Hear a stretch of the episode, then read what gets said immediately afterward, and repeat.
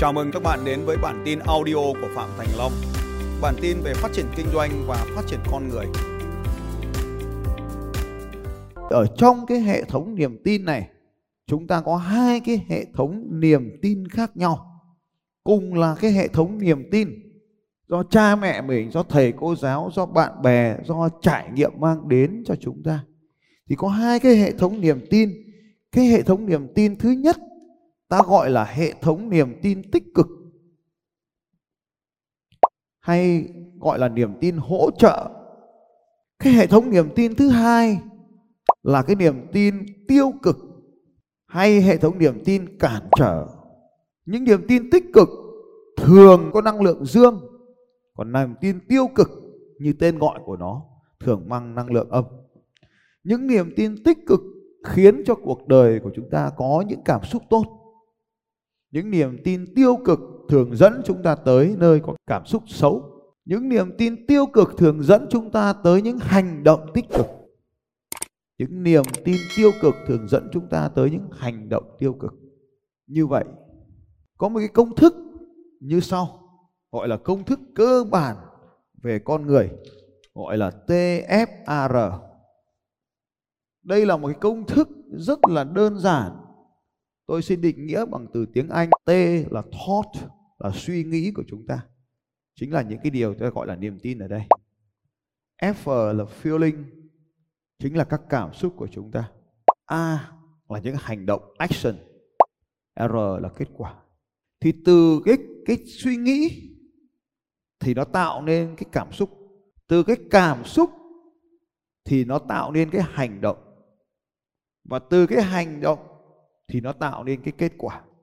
Đây là một công thức đơn giản nhất trong những công thức mà tôi được học về sự khác biệt giữa người giàu và người nghèo. Thought, feeling, action, result. Từ suy nghĩ dẫn đến cảm xúc, từ cảm xúc dẫn đến hành động và từ hành động thì dẫn đến kết quả. Tôi cũng chia sẻ với các bạn rằng để học được công thức này, tôi mất cũng nhiều năm trời chỉ vì bốn chữ cái này thôi. Một số trong các bạn sẽ học và bỏ qua. Một số trong các bạn sẽ học và tiếp tục hành trình mà chúng ta đi tiếp với nhau. Bạn hãy hỏi tôi là tôi là người dân tộc Mông ở vùng cao. Tôi phải kinh doanh gì để giàu? Thế bạn cũng sẽ không hỏi tại sao anh Hải ở đây cũng là dân tộc thiểu số giao, cũng ở trên vùng cao, sao anh lại giàu? Anh ấy kinh doanh gì? Sự khác biệt ở đây không nằm ở kinh doanh cái gì một sự khác biệt nằm ở đây là suy nghĩ. Nếu là mông thì sao? Nếu là dao thì sao? Nếu là kinh thì sao? Chả sao cả. Chúng ta là công dân Việt Nam. Ở đây có chị Lô Ánh Tuyết là dân tộc Thái. Hôm qua chúng ta có anh uh, Vù, Vu, anh gì? Anh gì lúc nãy chúng ta giới thiệu đấy là dân tộc Tài. Ở đây có anh Nải là dân tộc Giao. Chúng ta có rất nhiều anh em thiểu số ở đây mà. Cũng chẳng sao cả. Tôi chỉ nói mấy ông kinh ở, ở dưới miền xuôi được học hành, được ăn, được học hành, được uống nước máy mà không bằng mấy ông uống nước suối. Phải suy nghĩ nhiều đấy các bạn ạ. Những ông uống nước máy phải suy nghĩ nhiều đấy các bạn ạ. Ai là những người đang uống nước máy giơ tay lên nào. Cảm ơn các bạn. Những người đang uống nước máy không bằng mấy ông uống nước suối. Thôi ông ngày xưa uống nước suối bây giờ uống nước máy rồi. Hả?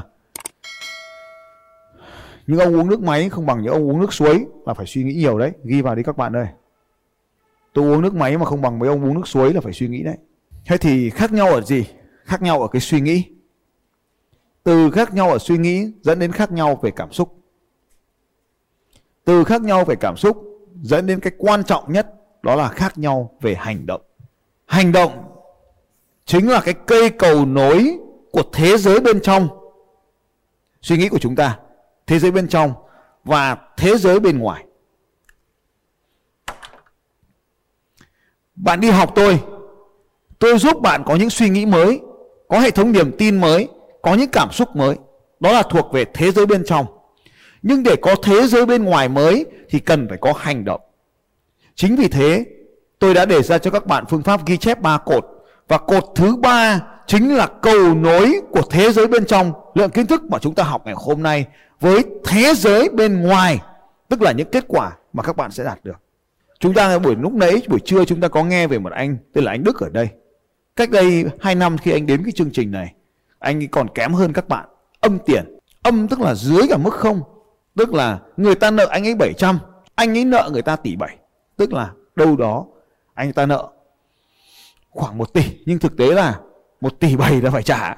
Còn 700 thì chưa chắc người ta đã trả mình. Cho nên là khoản tiền này cũng khá là cao.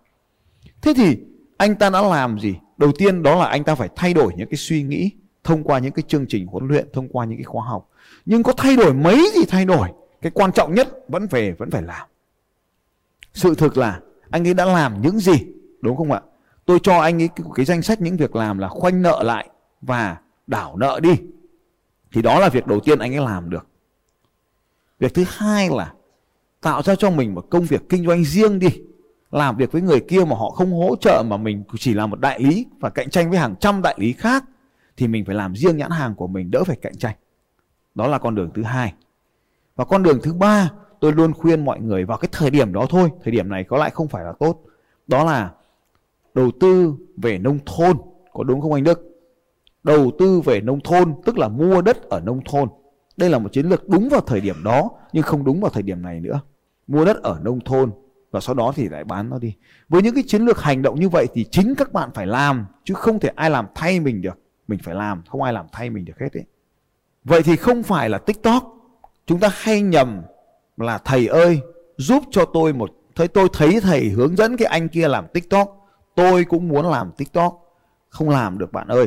Bởi vì bạn đã không có một cái suy nghĩ của một người làm kinh doanh.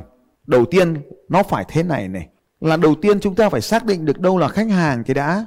Vì bạn ngày hôm qua có thể học hoặc không hiểu hoặc không quay trở lại với nội dung của bài ngày hôm qua là phải xuất phát từ ô số 1 khách hàng. Nhưng bạn lại thích làm với trẻ con, thì về làm với trẻ con đâu là khách hàng? Các kênh làm với trẻ con bây giờ kiếm được tiền làm sao được? Chạy quảng cáo bây giờ, tất cả các kênh dưới 13 tuổi automatic bị đóng quảng cáo. Tất cả các kênh dưới 13 tuổi nếu kiểm tra không đúng nội dung dành riêng cho dưới 13 tuổi, sẽ bị hạn chế phân bổ nội dung. Đã làm cho đối tượng dưới 13 tuổi phải dành riêng cho đối tượng 13 tuổi. Và kênh này, những kênh này bây giờ đang là những kênh có lượt view lớn nhưng chẳng kiếm được tiền. Cho nên tôi thường nói với các bạn, nhắc nhở các bạn là triệu view hay triệu đô là như vậy. Phải có đối tượng khách hàng. Làm marketing, tôi không dạy các bạn trở thành youtuber tôi dạy các bạn để trở thành một người làm marketing trên youtube. Tôi không dạy các bạn làm trở thành một idol tiktok. Tôi dạy các bạn làm marketing trên nền tảng tiktok. Cho nên marketing phải rõ đối tượng, không rõ đối tượng thì không làm. Câu hỏi là, một câu hỏi khác là, tôi đang kinh doanh cái ngành A, giờ có nên mở rộng không? Tôi thường đưa ra một lời khuyên là không, bởi vì cái sự nỗ lực mở rộng ngành kinh doanh đó nó không làm cho bạn phát triển về doanh số, nhưng nó sẽ làm cho bạn tăng trưởng chi phí và làm rối loạn khả năng quản lý của bạn. Những cái rủi ro này thường diễn ra trong những ngành kinh doanh mà nó đang có xu hướng giảm sút, hoặc nó liên quan đến những ngành kinh doanh mà bỏ tiền nhiều phải thu tiền lẻ. Ví dụ như những nhà hàng sang trọng là phải bỏ tiền lớn, nhưng mà thu tiền lẻ. Những cái trung tâm spa lớn là bỏ tiền lớn, thu tiền lẻ. Không nên làm như vậy trừ khi có quá nhiều tiền và không biết làm gì, thì sẽ làm như thế cho vui. Còn đã có, không có tiền thì không làm như vậy được. Cho nên là tôi phát hiện thấy một vài vùng đất, ví dụ như vùng đất của vợ chồng nhà anh Thành ở đây, thì nó có một cái cơ hội là chưa tăng giá, cho nên trong tương lai ngắn thì chưa có kết quả gì cả. Nhưng trong tương lai dài, đó có thể là một vùng đất tăng giá, nếu có thông tin tốt về nó. Vậy chúng ta cần khác nhau là gì? Khác nhau đó chính là chữ T, hay còn gọi là tư duy ở đây. T chính là suy nghĩ hay còn gọi là những tư duy. Vậy thì chúng ta cần nâng cấp tư duy của mình lên. Tôi xin phép được nói thế này. Của khổng tử. Khổng tử có câu như sau. Kẻ quân tử không học cũng biết. Kẻ tiểu nhân có cố học cũng không biết được. Tôi không đảm bảo câu nói này là chính xác. Tôi cũng không đảm bảo cái ý nghĩa của nó là như vậy nhưng đây là một câu tôi đọc được ở đâu đó. Ý của câu này có nghĩa là thế này. Có thể hiểu theo nghĩa đen hoặc nghĩa bóng. Tức là thế này. Nếu làm người quân tử, tức là người bên trên đấy kẻ tiểu nhân, tức là người bên dưới, quân tử tiểu nhân không phải là cái nghĩa là sang trọng hay là gì chúng ta nói ngày hôm nay đâu. Nhưng nó được hiểu là người ở cửa trên và người ở cửa dưới.